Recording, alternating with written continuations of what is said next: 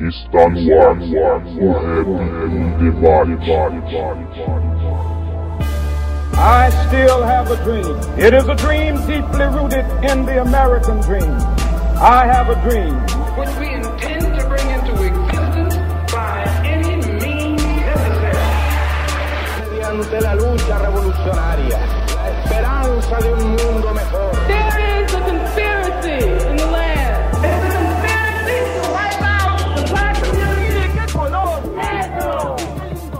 Salve, salve a todos irmãos e irmãs conectados no site h2sm.com.br. Começando mais um episódio do programa, o Rap em Debate, 26 edição. Eu sou o Alisson e depois de um hiato sem lançar episódio, estamos retomando as atividades. Se você ainda não é assinante do nosso feed, vai lá em algum aplicativo de podcast do seu celular, procura o Rap em Debate, assina e aí toda vez que a gente publicar um novo episódio, ele vai aparecer automaticamente para você e você vai poder ouvir em primeira mão. Ou então você vai lá no YouTube, no canal H2SM Brasil e se inscreve também, que todos os episódios estão disponíveis também. Caso você queira dar um salve, indicar algum tema, trocar alguma ideia, enfim, é só você ir lá no site, tem uma aba escrito contato lá, você clica nessa aba, tem um formulário lá, você preenche e manda, que logo mais, quando puder, eu vou responder para você, certo?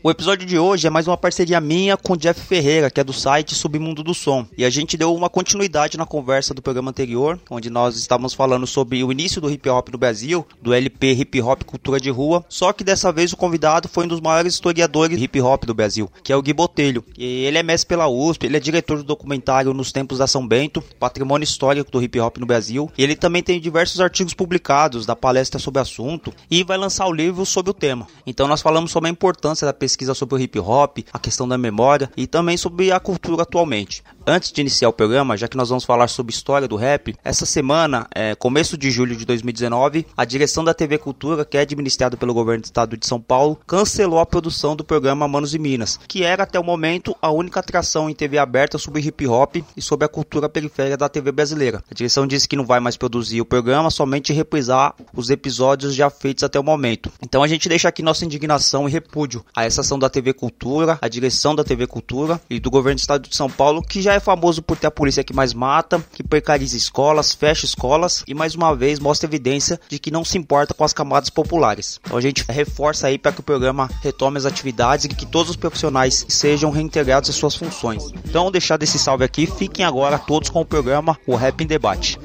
Sou do hip, sou do hip.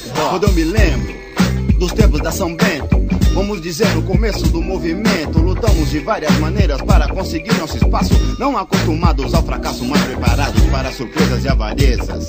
Nunca muito, nem muito pouco, mas saímos do sufoco graças ao nosso esforço.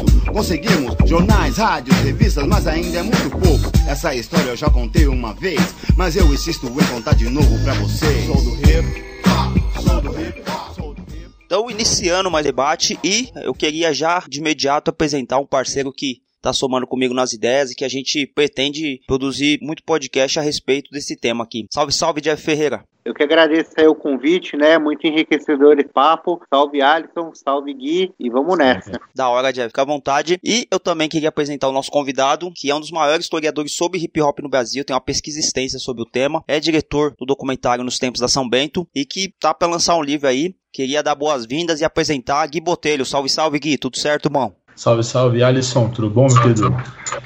Tudo tranquilo pra gente? Olá, Jeff, tudo bem? Tranquilo Salve, contigo também, irmão? tranquilo. Ô Gui, de imediato eu já queria de início perguntar pra você como que foi o início da pesquisa sobre o hip hop? Você já era interessado nesse campo ou você primeiro fez parte do hip hop para depois passar a ter uma carreira acadêmica de pesquisar a respeito do tema? Eu queria que você iniciasse a conversa falando sobre a sua introdução nesse meio aí, mano. Legal, cara. Queria também pontuar que eu ouvi com atenção o programa anterior. Eu tenho escutado vários programas né, do Rap em Debate, a qualidade realmente é incrível, os debates são muito maduros, né? Bom, parabéns pelo programa, viu, Alisson? Tá?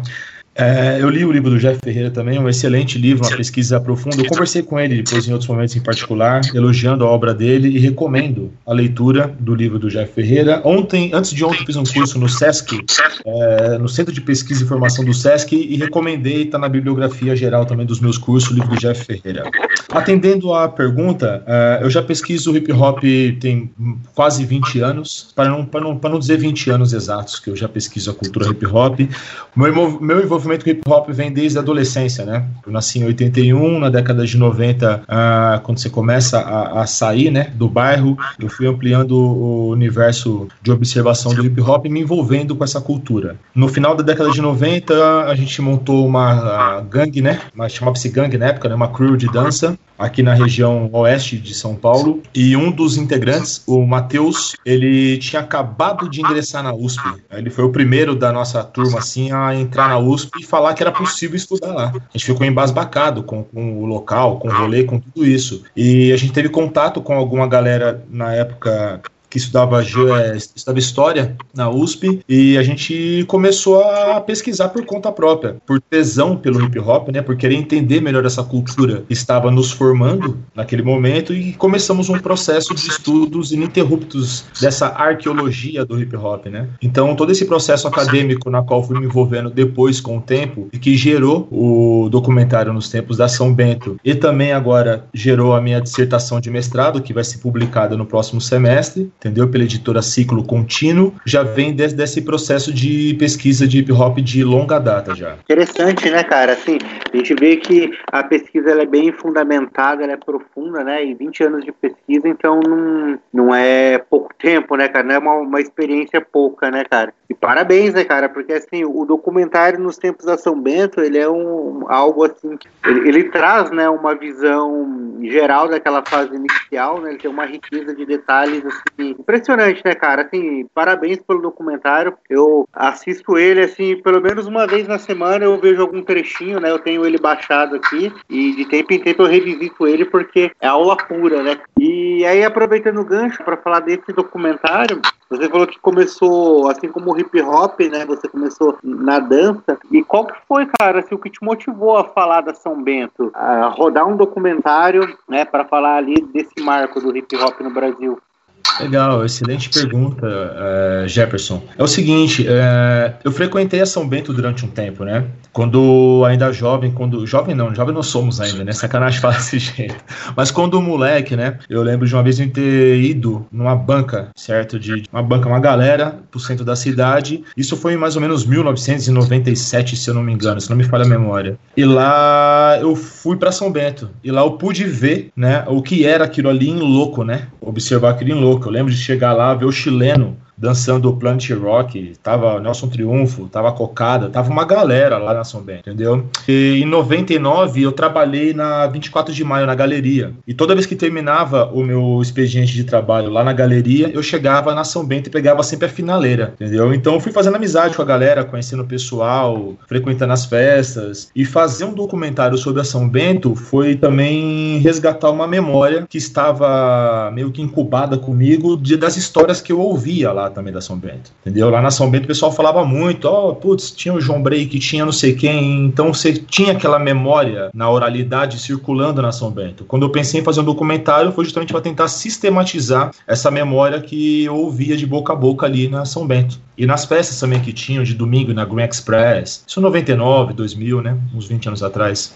O Gui, quando eu vi o documentário pela primeira vez, eu não tinha associado que foi você que fez a direção. Então eu assisti há muito tempo atrás e depois eu revisitei quando tava no. quando eu li o livro do Jeff para conversar com ele. Mano, quando você observa ali a estrutura do, do documentário, o, o número de participantes que teve, o número de pessoas que fizeram a história, como que você fez para reunir todas aquelas pessoas? Como que foi o processo de pegar os participantes que fizeram São Bento, chamar eles a cada tempo? Quanto, quanto tempo de, demorou para produzir aquele documentário, mano? Certo. É, esse documentário demorou três anos. Exatamente três anos e uns quatro, cinco meses. Três anos e cinco meses, mais ou menos, de, de, de correria. A primeira entrevista que eu fiz foi com o Dimitri, que ele acabou nem indo pro documentário, certo? Mas ficou guardado nos arquivos, né? Eu tenho mais de 60 horas de entrevista do documentário. O documentário tem uma hora e meia, né? Ao todo a gente gravou 60 horas de entrevistas. Eu comecei com os amigos mais próximos, os que eu pude de ter acesso, entendeu? O pessoal da, da, da Ghetto Freak, um ou outro da Street Breakers, é, as gangues na qual eu tinha mais contato, na qual eu tinha intimidade, que a gente frequentava as festas. No meio desse percurso, eu lembro de ter encontrado o Alan Beach, o André, que é o DJ do Sampa Crew, numa festa. Aí eu fui gravar com ele, e eu falei, ô André, eu tô nesse corre aqui, cara, eu preciso achar uma galera mais antiga que eu não, que eu não tenho acesso, que eu não consigo encontrar. Ele falou, não, mano, eu chego junto nesse processo para ajudar você a encontrar esse pessoal da antiga. E aí ele começou a fazer essa, essa parte da produção. Ele começou a contactar o pessoal da mais da antiga, que já não estava tanto assim na cena, que já estava mais em outros rolês, né? Aí eu fui pegando as pessoas, indo atrás, conversando, marcando, filmando, né? E o bom também é que como a gente já tá nesse circuito, a gente eu levava muitas histórias que eu ouvia, o pessoal confirmava e começava a contar com mais tranquilidade, com mais leveza, né?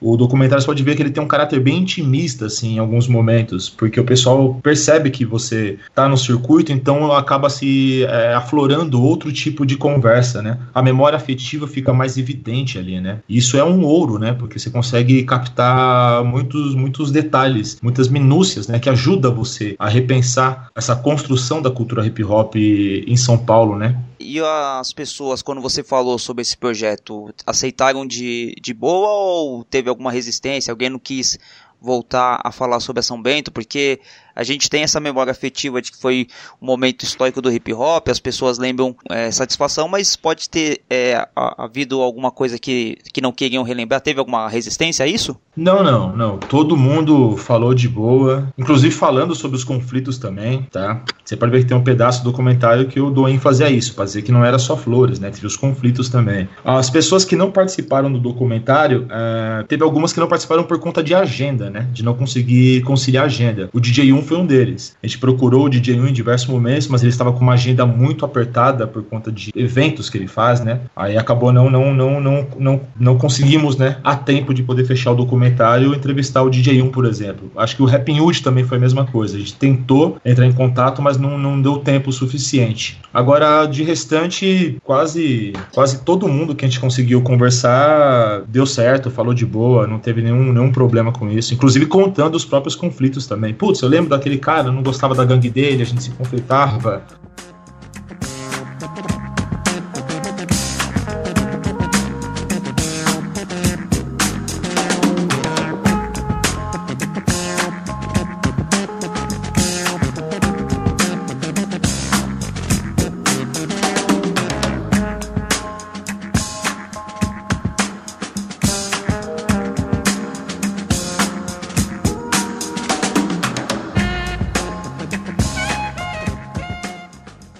Você disse Oi. que o documentário foi em média três anos e meio, né, para ficar pronto. E, Isso, e da a... primeira entrevista até a primeira sessão foram três anos e meio. Certo. Aí trazendo um paralelo com o meu livro, né, os 30 anos do hip hop cultura de rua, eu fiz ele em um ano e meio, né, mais ou menos ali, sendo que o, o 90% dele eu acho que eu fiz em dois meses, né, depois eu fui acertando os detalhes e eu queria segurar a data, né, do dia 2 de novembro, que foi o lançamento do disco, mas a pergunta é a seguinte: como que você segurou a ansiedade, cara? Porque assim, mais de 60 horas, né, de material gravado e tal. E nesse. Tipo, eu falo por mim, né? Durante o processo do livro, eu tava ansioso, né, cara? Eu, eu me debrucei muito assim sobre a pesquisa e tal. E, e queria dividir aquilo com, com, muita gente, né? Mas é, no processo documentário, três anos trabalhando em cima, né? Acho que foram muitas viagens, muitas idas e vindas, muitas conversas. Como que você segurou isso, cara? Assim, tipo, como que você segurou, né? Né, para não lançar antes, segurou a ansiedade, e como que foi o processo também para filtrar, né, essas 60 horas ali, o que, o que entra, o que não entra, como que foi isso? Cara, é, a ansiedade foi imensa, né, foi imensa, quando, você, quando, eu, quando eu consegui, a última entrevista que eu, que eu não, né, que nós da equipe, né, realizamos, né, foi com o Mano Brown, foi a última entrevista, foi o mais difícil de conseguir conversar, de fazer agenda, tudo. Foi no show, né, mano, quando você tava lá? Isso. Tava até com um monte de gente lá, né? Isso, foi no show, quem conseguiu pra gente entrevista com ele foi o de função, o Lele, né? Aí ele falou, putz, só dá pra fazer se for no show tal. Eu falei, demorou, mano. Não importa, porque já não tinha mais tempo hábil, né? Aí eu peguei, fomos lá e tal, não sei o que, gravamos, pronto, chegou. No dia seguinte começou o processo de, de edição. A gente pegar e começar a escolher as partes que iam e tal. E a gente pegou, a gente resolveu escolher as partes que iam a partir da própria cronologia das pessoas contando, entendeu? Seguiu aquela cronologia das pessoas contando, né? Que foi o processo de assimilação até a consolidação do que era São Bento e por fim aquela, né, aquele momento um pouco mais nostálgico ali que ficou evidente na fala das pessoas e não poderia ser diferente. A ansiedade foi grande e o documentário ele atrasou, cara, porque teve uma parte da edição que deu problema no, no, no computador, a gente pegou atrasou alguns dias e inclusive no próprio dia do lançamento estava marcado para 7 horas da noite, o, o, o, o Motoca só conseguiu chegar às 9, cara, duas horas de atraso, porque não tinha ainda fechado a, renderização do filme, né, por conta desse, desse atraso aí, entendeu? Mas deu tudo certo, foi tranquilo, foi uma, foi uma, uma estreia bacana, as pessoas gostaram de se ver na tela, né? Foi a estreia foi lá no Cine da Galeria Olido, entendeu? Foi todo mundo lá, lotou a sessão, foi, foi espetaculoso, assim, até, né? Foi bacana, foi muito bacana, assim. E, mano, como que você fez pra pegar. Você já tinha uma, um material cinematográfico de pegar câmera? Você já trabalhava com isso? Porque na época você já era formado em história, você estava fazendo, se eu não me engano, né? Se eu, se eu calculei bem a, as datas ali que eu vi quando eu estava estudando para fazer essa entrevista, acho que você já você estava fazendo história, estava terminando. Você já, você já era voltado para essa área de filme, de fazer cinema, de documentário ou não, mano? Essa foi uma primeira experiência que você meteu as caras? Foi uma primeira experiência, não tinha experiência nenhuma nisso. É eu estava terminando o curso de História na PUC de São Paulo, entendeu? Calhou assim, eu terminei o curso em 2009, o documentário saiu em 2010, entendeu? Então foi calhando junto com o término da universidade. Até o, o, segundo ano de pesquisa, eu tinha feito tudo isso sozinho, com uma câmera de mão mesmo, normal, que a ideia era mais fazer uma pesquisa pessoal para depois pensar alguma coisa, até que um, um, um, grande amigo, um grande irmão, que a gente morou junto, que é o Cassimano, certo? Um exímio fotógrafo, ele estava estudando nessa época e começou a falar, mano, deixa eu acompanhar esse processo aí e tal, não sei o que. Eu falei, puta, demorou, cara, demorou. Aí ele já estava com alguns estudos de cinema, que ele tinha nas matérias da faculdade dele, e começou a dar uma auxílio melhor, falar, ó, vamos tentar assim. A gente foi experimentando juntos, né? E também tem os limites de orçamento do documentário, né? Não teve uma captação de áudio tão, tão, tão cirúrgica, assim, por conta de orçamento, mas o, o, o importante foi o, o, registro histórico, né? E a intencionalidade que estava por trás de tudo isso daí, entendeu? Então toda essa parte de pensar cinematograficamente vem da cabeça do diretor de fotografia, que foi o Cassimano Nanal, um exímio fotógrafo profissional de alto nível. Da hora. E também outra coisa que eu acabei pensando aqui quando eu tava assistindo, tem o documento, o DVD do Racionais lá, o Mil Tretas, Mil Trutas, Mil Tretas, né, mano? Ele tem uma parte extra do documentário que fala sobre a escravização, fala sobre o povoamento de São Paulo, sobre como que ocorreu todo o processo até chegar na Zona Sul lá. É um registro histórico ferrado, né, mano? A importância que se tem de você estudar a história social do hip hop. E dentro do, do documentário da São Bento, você também faz esse, esse paralelo com a construção do metrô, por que que era feito a estação do metrô. Você pega lá desde os primórdios da capital paulista, mano. Como que você vê você sendo um historiador de formação, é a importância desse rigor histórico, mano, de você não só expor os fatos, mas você contextualizar antes de você é, apresentar algum dado para que a pessoa tenha embasamento para refletir sobre aquilo, mano. Como que você vê a importância disso? Bom, excelente pergunta. Excelente pergunta. É, a gente tem que ter uma noção muito mais ampla, né, do que é fazer história, né? Certo? Na história a gente costuma estudar e falar de um fenômeno chamado longa duração, né? Que é um, um, uma proposta que traz para a gente uma dimensão de gestação, né? Certo? Se os encontros da São Bento foram na São Bento, os depoimentos que a galera foram me trazendo estava referido àquele espaço urbano, eu tive como pensar um pouco o que foi a construção desse espaço urbano, né? A construção do espaço é o que vai gerar esse sujeito que vai estar ali no metrô. Então, por isso que eu fiz esse resgate da história do metrô, de entender como é que era construído, como é que foi esse processo de urbanização da chegada do metrô, enfim, né? Para depois chegar e falar, ó, dentro desse espaço urbano que remete a essa concepção de modernização, tinha uma galera que se encontrava aqui por ser um ponto de encontro e gerou tudo isso daí, né, que a gente conhece hoje. É da hora demais. Eu acho assim, importante essa contextualização né, do, do que foi aí, é, a São Bento como espaço urbano né, da cidade de São Paulo, primórdios ali, né? Tudo isso conectar. Acho que é importante porque a gente está falando de um lugar que ele existe culturalmente falando, né? E, e, quando a gente fala da São Bento, às vezes acaba virando assim, meio que uma lenda, né, com os mais jovens. Então é importante mostrar a geografia do local, da cidade, né, é, onde que ele tá, o porquê que ele tá, foi ali, né, como que chegou. Acho que isso ajuda a, a materializar um pouco mais, né? Deixar assim a São Bento um pouco mais é, real, ela acaba virando assim, um mito, né? É, é, enfim, seguindo aqui, né, Gui, eu queria fazer uma pergunta referente ainda ao, aos convidados, né, do documentário. As Sim. perguntas. Você que a última pergunta foi com o Brown, né? E a pergunta, uh, o depoimento que ele dá ali é sobre o J.R. Blau, né? E, e como que foi, cara? Você perguntou pra ele a respeito do Blau? Perguntou pro Brown a respeito do Blau? Ou, ou ele que citou ali se a, se a- se a intenção era questionar o Mano Brown sobre é, a vivência dele com a São Bento? Como que foi esse contato? É, a pergunta é assim, como que o Brown desenrolou ali falando do J.R. Blau? Certo, excelente pergunta, Jé. Foi, foi tranquilo. Eu que perguntei pra ele do Blau, né? No meio da nossa conversa, foi bem tranquilo, assim, bem. Ele percebeu, né, que a conversa tinha um tom mais tranquilo, mais, assim, mais íntimo até, né? Ele até se ficou bem à vontade pra responder. E eu perguntei pra ele do Blau. Falei, ó, ô, ô Brau, e o finado Blau? Aí foi quando ele respondeu, né? Ao, o, o- ele chamou o, o, o J.R. Blau de peça rara, né? Porque ele É. falava que era um, um preto retinto da Vila Madalena, né? A gente riu junto depois disso daí até. Falou que legal, bela, bela forma de, de se dizer. Entendeu? O Blau, ele, ele, ele de fato foi uma figura lendária, né? Todo mundo que frequentou a São Bento sempre, sempre falaram do, do J.R. Blau. Ele, foi até, ele tornou-se até música, né? O Dr. MCs cantou o J.R. Blau no disco deles, né? De 1994, entendeu? No Para Quem Quiser Ver. Então, o J.R. Blau era uma figura emblemática para a cultura hip hop na passagem da década de 80 para 90 e todo mundo que frequentou a São Bento falava dele, né? O Brau também teve convívio com ele, contato com ele, então foi uma das perguntas que eu direcionei para o Brau, né? de bom, L de liberdade, o A de astuto, W a pura vaidade. J é meu nome e manda essa mensagem. Seu nome era Blau, um estilo selvagem. O hip hop ele era a maior expressão. Com rap na veia, muito amor no coração. Mais que um amigo, ele era nosso irmão. O verdadeiro MC é uma viagem de Mas balão. uma coisa, eu digo a vocês: guarde bem este nome. Para nunca te esquecer de uma banda de estilo. De uma banda de coragem, de uma banda de rua. Ô Gui, falando sobre o documentário, você fez o documentário nos tempos da São Bento, você também se interessa por, por pelo rap posterior aos anos 80, o rap dos anos 90 aí, o que a gente chama de gangsta rap, porque você, eu tava pesquisando aqui, você tem alguns artigos, você tem um artigo que você fala três raps de São Paulo, que você fala sobre o Política, do Ataliba, o Menino do Morro, do Facção, e o Meu Faces de Homem Leal, que é do Mano Bel, do Racionais, né? É, o seu interesse pelo rap é, dos anos 90, ele é presente também, ou você, ou você tem uma pesquisa mais voltada para os anos 80?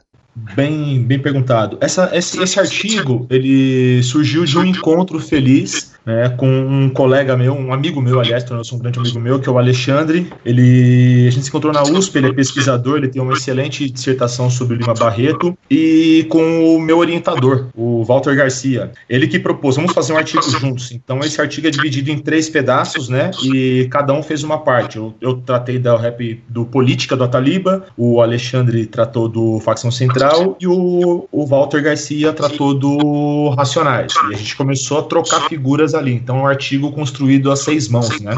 A minha pesquisa atual ela vai de 1987 até 1995, que é o período de formação do rap, consolidação, que eu digo, né? Quando o rap começou a ser, ser- ter seus primeiros passos autorais e se firmar no que a gente vem conhecendo, que a gente conhece hoje como o rap nacional.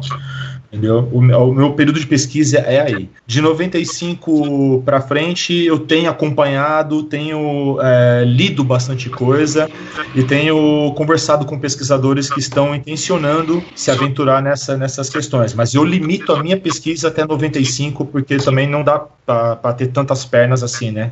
Entendeu? Sim. É muito, é muito É o recorte histórico, né, mano? é um recorte histórico, o recorte vai até 95. Mas eu recomendo aqui, vai ter tem, tem uma pesquisa que está no Prelo, que está para sair agora, a defesa vai ser em agosto, se eu não me engano, que é um exímio pesquisador São Bernardo do Campo, o Felipe Choco. Ele está vindo com uma pesquisa muito, muito, muito, muito rica, muito boa, muito bem feita sobre a Batalha da Matrix de São Bernardo do Campo, e ele traz uma leitura sobre esse rap mais contemporâneo a partir da música do Rael, o hip hop é foda. Acho que é a melhor leitura que eu li do rap atual até o momento tá vindo na pesquisa do Felipe Show. Quando ela estiver pronta, eu acho que eu vou começar a divulgar pra uma galera, eu mando pra vocês também, que é uma excelente pesquisa. Demorou, demorou, mano, com certeza.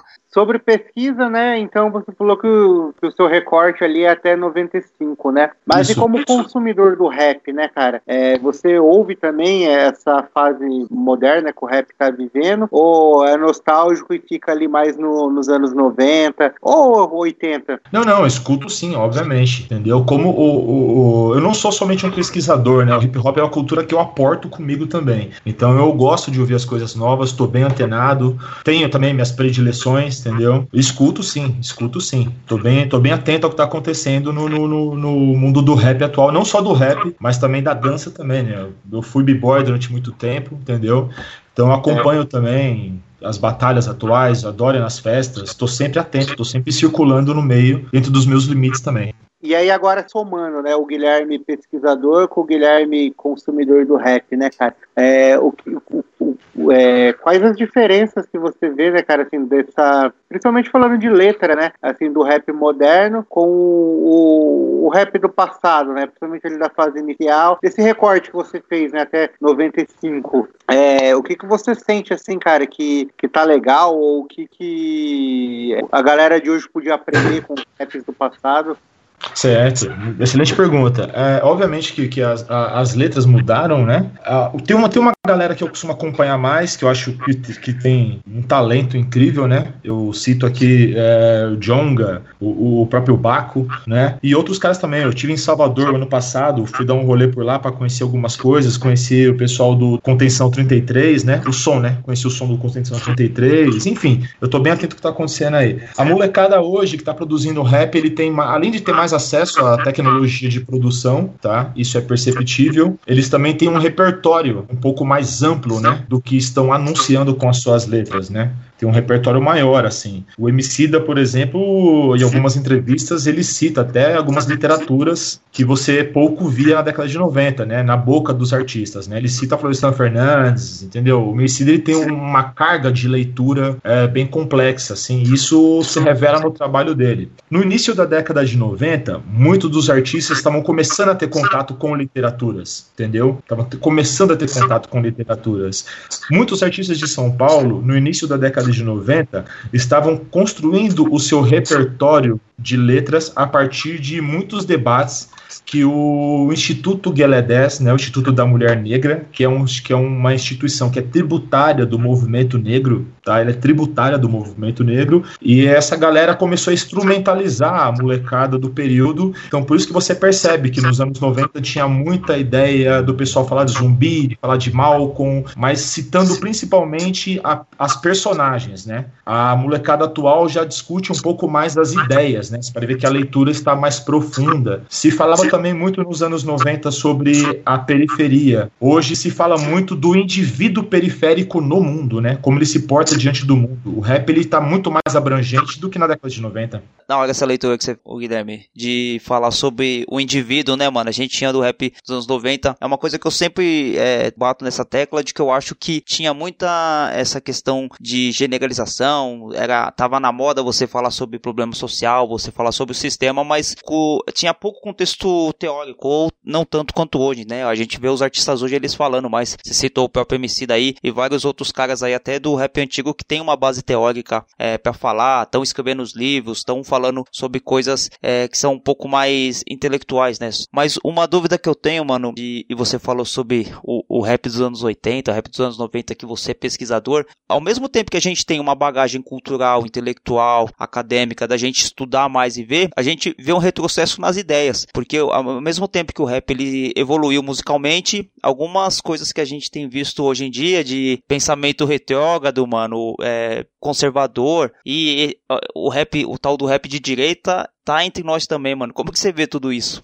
Engraçado, cara. Recentemente também me fizeram uma pergunta sobre isso daí e eu fiquei bastante pensativo. Até porque é, o rap de direita tá aí, porque o rap é uma música que tá no mundo, né? Certo? O rap, depois que o rap ele tornou-se um gênero musical, né? Quando ele, ele, ele não é mais cultura, quando ele é um gênero musical, ele está no mundo, né? Então hoje em dia qualquer pessoa pode ter acesso a fazer rap, falar que é rap e vai que vai. Tem rap de direita, eu escutei alguns um tempo atrás, assim, tal, confesso, não, não, não me apeteceu, né? Não me apeteceu, então não, não acabei não me aprofundando tanto na pesquisa desse tipo de rap, mas é pelo que eu percebi, esse rap ele não, ele não consegue ter tanto barulho quanto quanto você vê o, o rap que é mais trabalhado em outras concepções políticas, né? Mas vale citar também que as agendas que os artistas de rap seguem está muito atrelada ao que ele tem de repertório consigo, né? A gente não pode também classificar o rap como um todo, dizendo, oh, o rap é isso, porque senão a gente corre um, um, erro muito grande que aconteceu até nos anos 90, que foi enquadrar o rap, né? Sim, sim. O rap ele foi enquadrado pela indústria nos anos 90 como sendo a música de protesto, né? Aí o protesto cabe qualquer coisa, cabe desde indignação por vaga em supermercado até indignação por políticos, né? Porque a figura do político na, na, no imaginário do rap dos anos 90 era uma coisa muito genérica, né? Isso é bem perceptível quando você ouve as letras. E quando você ouve essas letras atuais do rap de direita, você percebe também que os moleques que estão produzindo isso, entendeu? Eles não, eles não conseguem ter uma, uma, agenda concisa, né? É meio confuso ainda ali, é muito, muito, é quase imaturo, para ser sincero.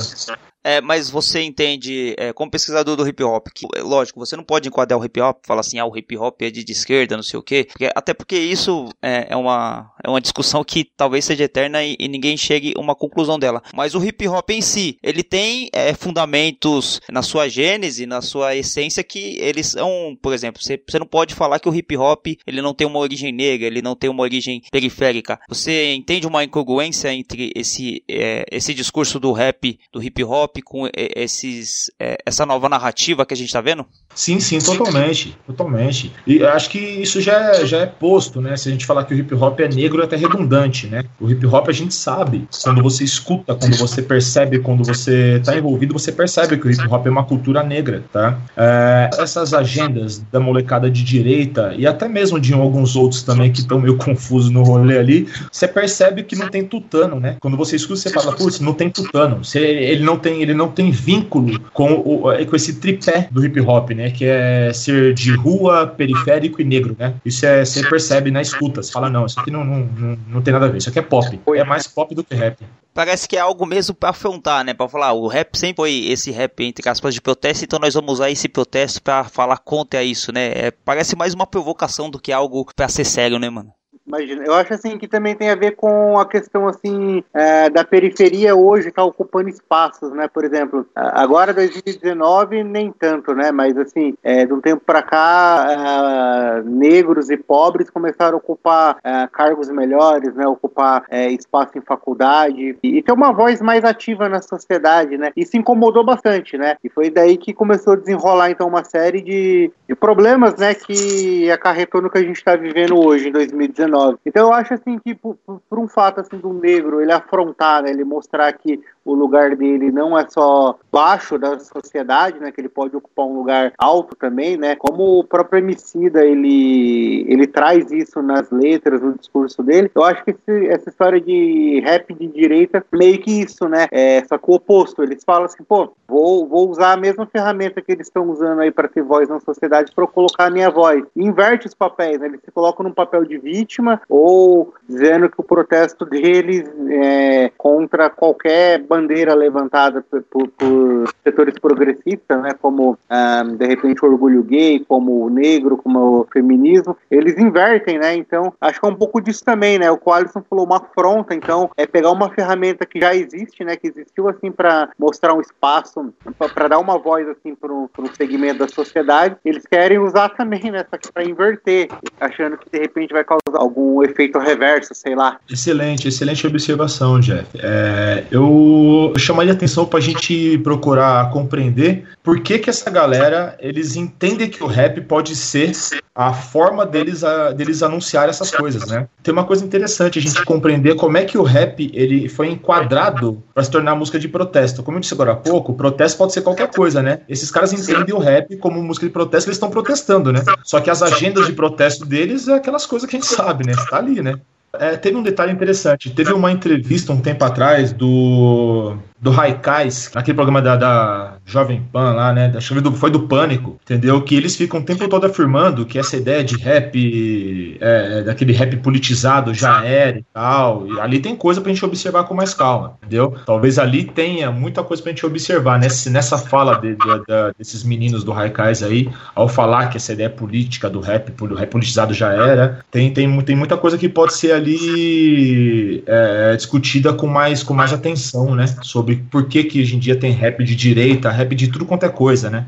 É, o Raikais, ele é um grupo que eles têm bastante polêmica em volta dele, né, mano? Porque é um grupo que, na verdade, eu, ser bem sincero com você, eu pouco escuto o Raikais, mas é, houve uma, uma superestima do grupo, né, por, por conta de serem todos brancos, até um dos vocalistas usa dread também, é, tem alguma música dele, acho que daquele Rap Lord, que eles falam sobre minoria, sobre vitimismo, alguma coisa assim, eu não, eu não sei, eu não sei identificar, mas tem muito dessa coisa, né, de você é, usar da cultura, você falar dela, você é, usar ela como ferramenta até para ganhar dinheiro e você negar a origem dela. Isso aí é, é uma das coisas que, que mais fazem, né, com, com quem vem da periferia, né? É, usa, utiliza, ganha dinheiro, mas na hora que você tem que dar o crédito pra, pra origem daquilo ali, ah, isso aí não tem nada a ver, é pra todo mundo, é democrático, né?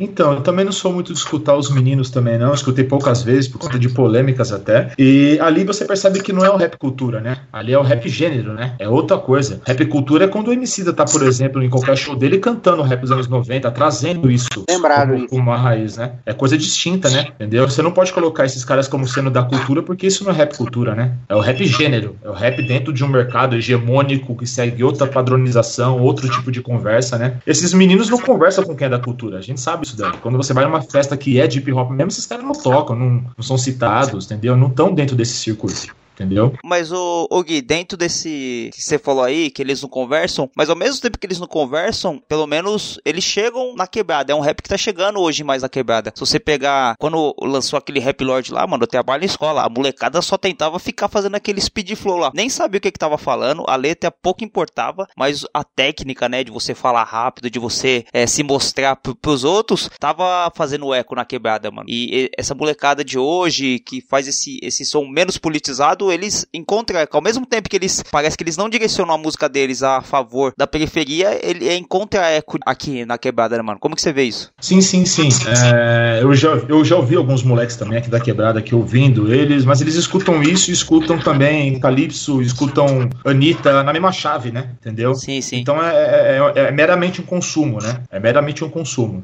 entendeu? Você não tem ali uma, uma, uma, relação de constituição de sujeito, de indivíduo a partir da musicalidade. Você tem apenas um. Ah, é efêmero, um, né? Efêmero, né? É efêmero, né? Como diria o Chinua Achebe, tem a força de um peido de cachorro na fogueira.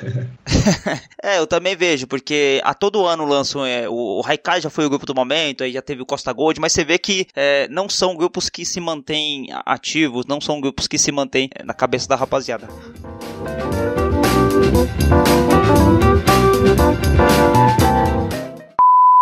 Vocês vão reparar que a partir desse momento, o Jeff Ferreira ele para de interagir na conversa. Isso ocorreu porque a, conexão dele caiu e a gente não conseguiu restabelecer. Então eu deixo um salve aqui pro Jeff, agradeço muito a participação dele e que nas próximas vezes aí ele possa conseguir concluir o programa e até o final. Firmeza?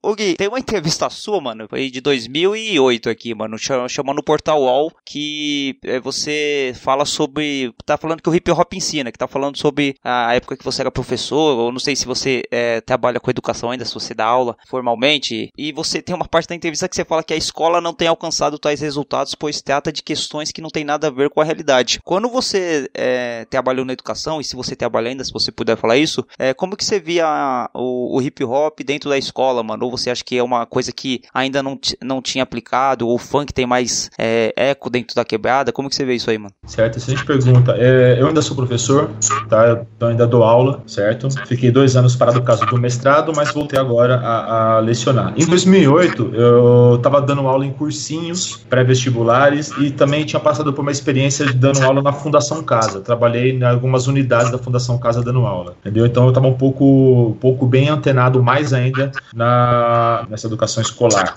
E eu disse aquilo afirmando mesmo que, o, que o, a, os assuntos pautados pela escola, principalmente na área de ciências humanas, né, que é a minha, minha seara de atuação, é, elas fugiam muito da, da, do contexto, não dialogavam com esse núcleo duro da realidade do jovem. E o rap ele tinha essa percepção, né, essa de, de dialogar com o núcleo duro da realidade, fazer com que o jovem pensasse no mundo, entendeu? Isso eu digo por experiência própria. Quando eu estudei na escola nos anos 90, eu lembro que o rap ele foi um grande condutor para a gente de várias questões que a escola não trazia, que a escola tinha que seguir um cronograma, um programa, e tinha professoras que tinham dificuldade até de, de ter contato melhor com o estudante por conta de não ter esse domínio do repertório que o rap levantava, entendeu? Por isso que em 2008 eu coloquei aquilo como ênfase. E também teve uma coisa, na, na década de 90 teve uma, uma grande parceria, né, entre a Secretaria de Educação e alguns artistas de rap que foram mediados pelo Instituto Guelé 10 num projeto chamado Rap Educação, entendeu? Que isso foi fundamental para várias escolas das periferias de São Paulo, na qual o rap ele entrou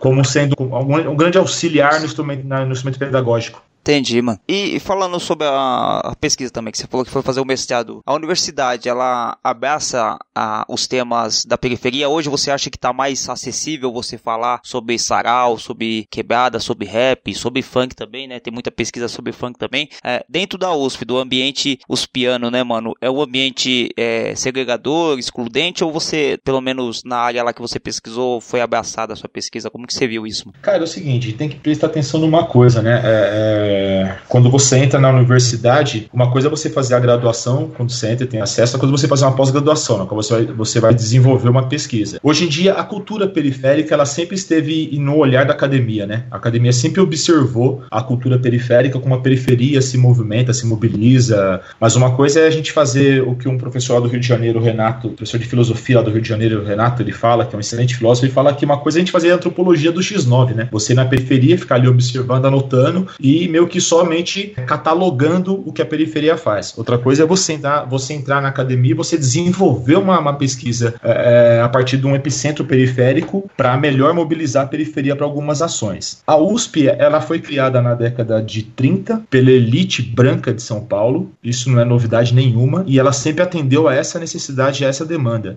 Você entrar na USP não é o tão difícil assim, mesmo a gente sabe que é difícil, mas não é o mais difícil. O difícil dentro da USP é você conseguir fazer a sua voz ser válida. É você fazer sua pesquisa é, voltada para a periferia, dialogando com o mundo, sem, sem ter um, uma coisa estereotipada da periferia. Né? A periferia é multifacetada, ela tem várias condições de ser, de estar no mundo. Né? Você pesquisar sobre a cultura periférica, você está antenado nessas condições e se sentir sujeito dessa forma. Né? Você, quando entra na academia, você não pode ser fagocitado pela sedução que a academia te coloca como ah, um intelectual, assim, assim, assado. Você tem que saber muito bem para quem está falando e como você está falando, né? A academia, quando percebe que você é um sujeito periférico e está observando dessa forma e começa a contestar ah, os olhares hegemônicos da academia, você também apanha pra caramba. E, mano, como pesquisador do, do rap, você acha que é, hoje as pesquisas elas são mais embasadas? Como que você vê, quando você, hoje ainda, você pesquisando, para pegar bibliografia, pegar artigos que já foram escritos, você tem, acha que tem mais facilidade, as pessoas estão escrevendo mais, você acha que está tendo mais interesse? Ou essa, essa questão da antropologia do X9 mesmo? É um cara que tá na, em outra quebrada, ele nunca pisou na favela, mas aí para escrever sobre rap, sobre funk, ele tá lá. Ou você acha que os nossos mesmos estão produzindo esse conhecimento? Os nossos estão produzindo cada vez mais mais entendeu? Tem, tem cada vez mais dos nossos, né, que a gente fala da ponte para cá, né? Tem cada vez mais dos nossos entrando na academia, ah, se situando das leituras, contestando, produzindo, fazendo. Tem excelentes trabalhos de gente da, da, da ponte para cá na academia. Você tem trabalhos, eu, eu, citei um aqui do Felipe Choco, que está no Prelo, que vai sair, ele vai defender agora em agosto. É um excelente trabalho, o cara é periférico, o cara é de São Bernardo, tá ligado? Entendeu? Corre com a gente aí, lado a lado. Você tem é, a produção acadêmica do Alan da Rosa, por exemplo, também, que é um intelectual que eu admiro muito. Você tem outros intelectuais já de uma escola anterior a essa nossa que a gente fala, né? Por exemplo, como o historiador Saloma Jovino, que é um exímio historiador, é um trabalho digno mesmo, assim, historiador profundo, da ponte para cá também, ele é de Itapecerica, entendeu? Periférico. Ou seja, tem bastante periférico na academia produzindo coisa, a gente tem que saber ler esses caras, colocar em crítica também, obviamente, certo? E cada vez mais ir, ir carpinando o terreno, né? Carpinando o terreno, porque tem muito, tem muito cara da ponte para lá que tá olhando pra gente, mas faz o que a gente falou agora há pouco, dessa antropologia do X9, né? E quando você lê o trabalho, você percebe. Você percebe quem é que tem repertório, quem é que não é, entendeu? Pela leitura, você percebe isso daí. Recentemente eu conversei com uma jovem, eu fui é, convidado por um professor amigo meu que dá aula na FMU para falar lá na, na, FMU, conversar um pouco com a galera do, do, curso de comunicação. Eu fui lá, apresentei meu trabalho, conversei e, e percebi que ali tinha alguns estudantes que era da ponte para cá. Uma delas conversou comigo recentemente que ela quer fazer um TCC sobre rap e falar comigo e ela me trouxe alguns materiais. Eu fui pontuando para ela, falei assim, a gente lê com atenção, entendeu? Não, não, não só não só lê assim tentando absorver, mas absorve quem é o indivíduo e como ele está falando, né, sobre sobre essa questão. Ela pegou, oh, legal isso aí, Botelho, e começou a, a, ter um cuidado maior com a leitura, né? De quem é que está falando, de como está falando, de como está observando esse fenômeno, né? A gente tem que saber muito bem ter cuidado com a cultura que nos aporta, porque esses caras, quando ele, os caras da ponte para lá, quando anuncia as coisas, é os que têm mais visibilidade. Tem que fazer o nosso discurso ter visibilidade, porque isso aí pode se tornar política pública, pode se tornar vários tipos de coisa que molda a, nossa relação com, com o estar no mundo, né? Thank you.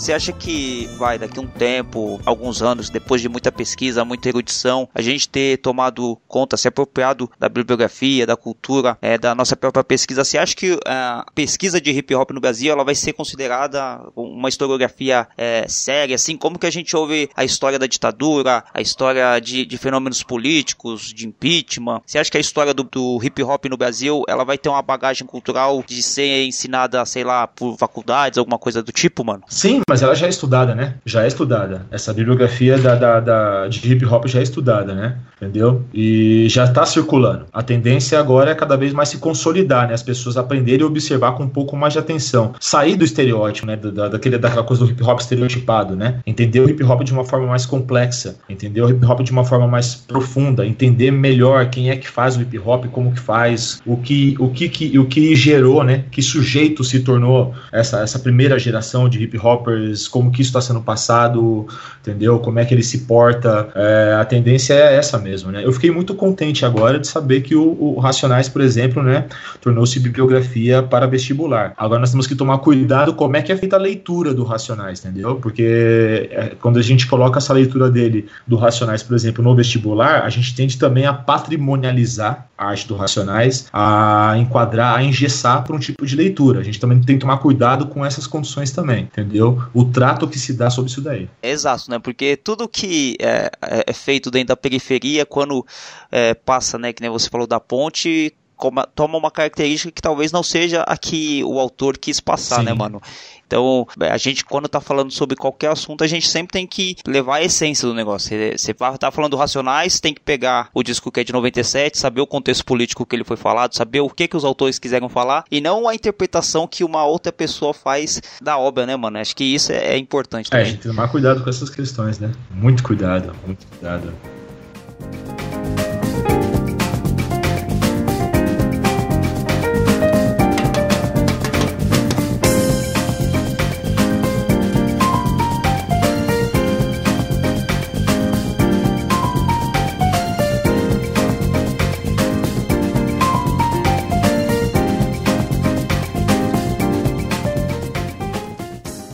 Gui, o, o Jeff mandou mensagem aqui pra mim, mano, ele caiu. E então a gente vai continuar aqui pra finalizar o programa. A gente agradece o Jeff aí, mano. Outra oportunidade ele vai participar. E ele ajeitou aí pra gente conseguir gravar junto com você aí. A gente agradece o Jeff aí. O Gui, dentro do, do Rap Debate, é, a gente sempre tem um, um, no final aqui, a gente pede alto, pra pessoa que a gente tá entrevistando, pra ela dar alguma, dica cultural, alguma coisa que ela tenha lido, tenha ouvido, assistido, alguma coisa que possa orientar a partir do momento que a pessoa ouviu você falar, que ela tomou conhecimento sobre a sua proposta, sobre a sua pesquisa, que ela possa uh, ir adiante, né, mano? Porque o podcast ele acaba sendo limitado pelo número de tempo, mas você, a pessoa pode buscar outras coisas também, né, mano? E aí eu queria que você indicasse para quem tá ouvindo aí.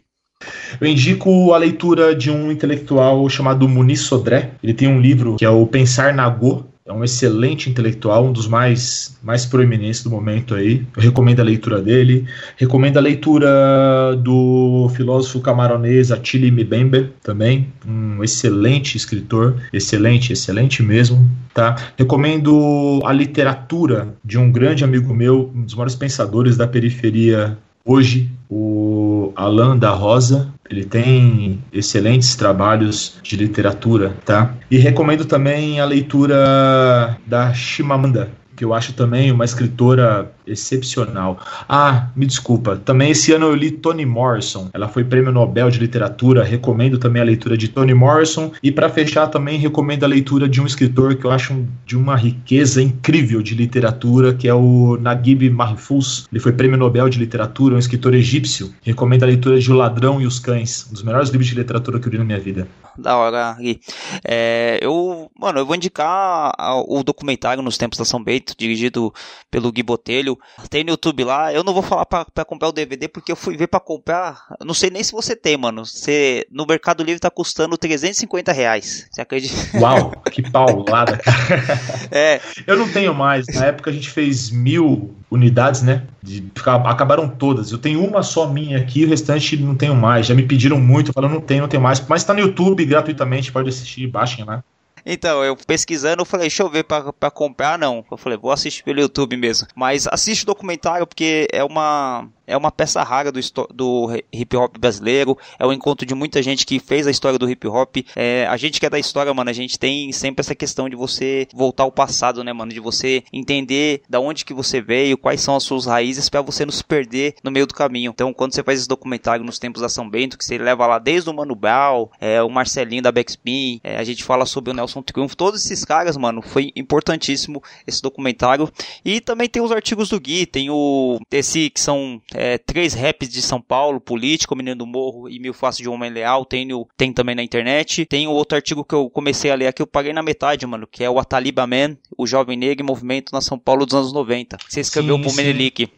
Isso, para o jornal Menelik, a convite do, do Nabor, que é o editor desse, desse, dessa revista. Recomendo a leitura da revista dele também, o Menelik Segundo Ato, um excelente, excelente meio de comunicação da comunidade negra de São Paulo. Da hora. O Menelik é por conta do jornal que tinha na década de 30 ou de 20, né? Que era um jornal. Que era um jornal. Sim. Sim, era um jornal da imprensa negra, né? Isso. Jornal da imprensa negra da década de 30 e década de 20, 30, né? E hoje ele, ele é uma continuidade, né? Seria, seria como se fosse uma, uma a nova imprensa negra da hora. É, eu tava. Quando eu fiz o programa falando sobre a resistência negra na ditadura militar, a gente acabei pesquisando e vi isso aí também. Ô Gui, queria, mano, te agradecer demais por você ter colado aqui, participado. Sei que você tem corrido aí, seu tempo é curto para você é, se reunir, né, mano, pra, pra trocar essa ideia. Mas te agradeço demais. Agradeço o Jeff também que não tá aqui porque caiu o Skype dele. Mas, enfim, mano, queria que você deixasse um salve final aí, falasse sobre sua pesquisa, deixasse algum contato. Enfim, mano, fica à vontade aí pra para falar. Eu queria agradecer o convite do Jeff Ferreira, recomendar a leitura do livro dele, também um, jovem que tem um trabalho muito muito importante para a cultura hip hop.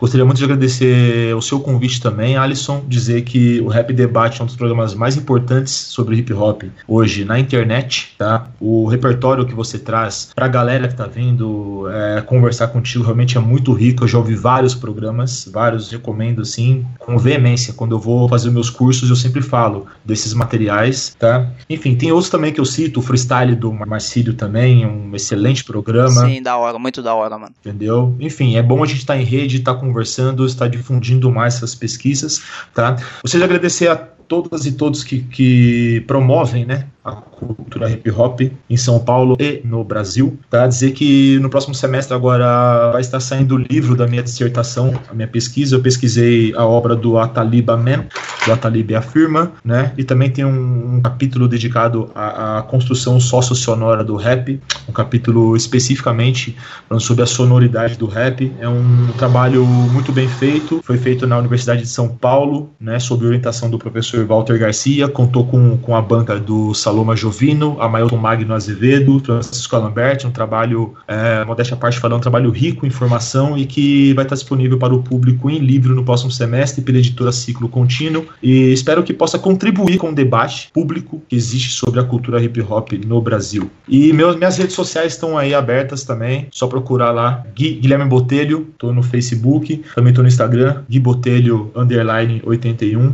Vamos conversar, quem quiser conversar sobre hip hop, falar sobre coisas, mandar eu ler coisas também, adoro, sou leitor voraz de vários trabalhos. Não, eu vejo lá, mano, você no Instagram lá sempre tá postando um livro lá, às vezes eu pego, às vezes alguns eu já tenho, outros eu pego lá, anoto, falei, depois esse livro eu tenho que adquirir, que se o mano tá, tá lendo é porque o, o negócio é bom. E eu, eu te agradeço, mano, fico feliz pra caramba, me sinto honrado de você falar que o Rap em Debate é importante, é um, é um negócio que a gente faz aqui de vez em quando, a gente consegue chamar uma pessoa ou outra pra gravar, mas é enriquecedor pra caramba pra mim que, que conversa com as pessoas, sempre aprendo, sempre tenho uma aula e essa foi mais uma, mano. Legal, importante, mano. Se precisar de qualquer coisa, me dá um toque aí, todo tipo de ajuda que a gente puder dar, tamo aí. Quando eu me lembro dos tempos da São Bento, vamos dizer no começo do movimento, lutamos de várias maneiras para conseguir nosso espaço, não acostumados ao fracasso, mas preparados para surpresas e avarezas. Nunca muito, nem muito pouco, mas saímos do sufoco, graças ao nosso esforço. Conseguimos jornais, rádios, revistas, mas ainda é muito pouco. Essa história eu já contei uma vez, mas eu insisto em contar de novo pra vocês. Sou do hip, sou do hip, sou do hip, sou do hip, sou do hip. Sou do hip, sou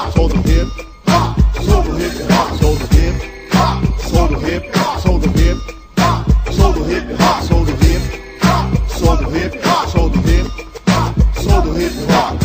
Primeira gangue que eu vi na minha vida foi no centro da cidade, Nelson infanticia. Ignorâncias e brigas tiveram o seu fim quando surgiram Street Warriors e Backspin. Nação Zulu e Crazy também apareceram com mais vontade que as gangues que desapareceram. Mas aonde vamos dançar? Em dias de chuva não podemos sair com botes no meio das ruas. Confesso que ficamos perdidos por algum tempo, graças a Deus. Conseguimos a nossa São Bento. Quando vou me apresentar pelo nosso país, percebo que pra muitos somos como uma lenda. E isso, meus irmãos, me deixa muito feliz. Se você for breaker, por favor, não se arrependa. Frutos de uma sociedade totalmente falida, que também é falsificada, podre e bandida. Somos mentes evoluídas, o verde e amarelo. Somos quadro bem pintado por um artista sério. Sou do hip, sou do hip, sou do hip, sou do hip, sou do hip, sou do hip, sou do hip, sou do hip,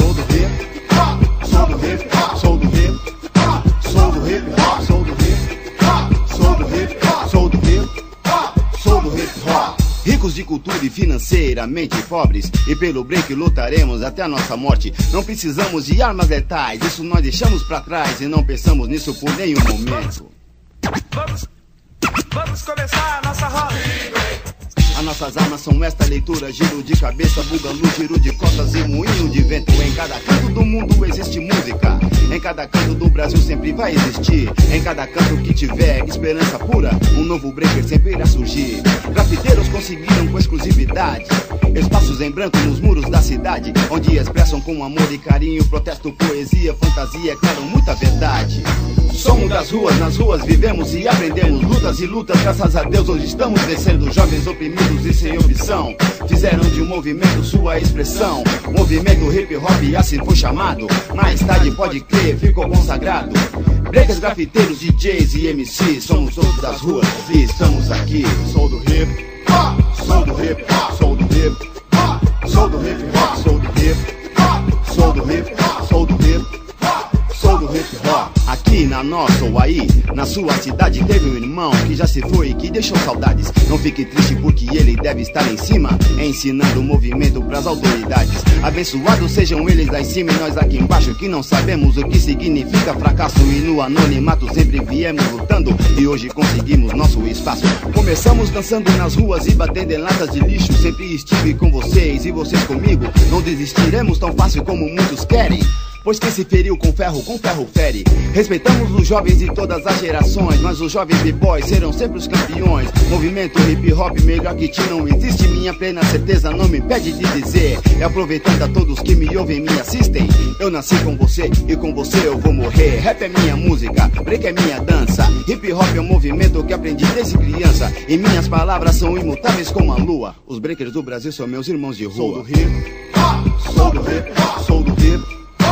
Sou do hip hop, sou do hip, sou do hip, sou do hip, sou do hip hop, sou do hip, sou do hip, sou do hip, sou do hip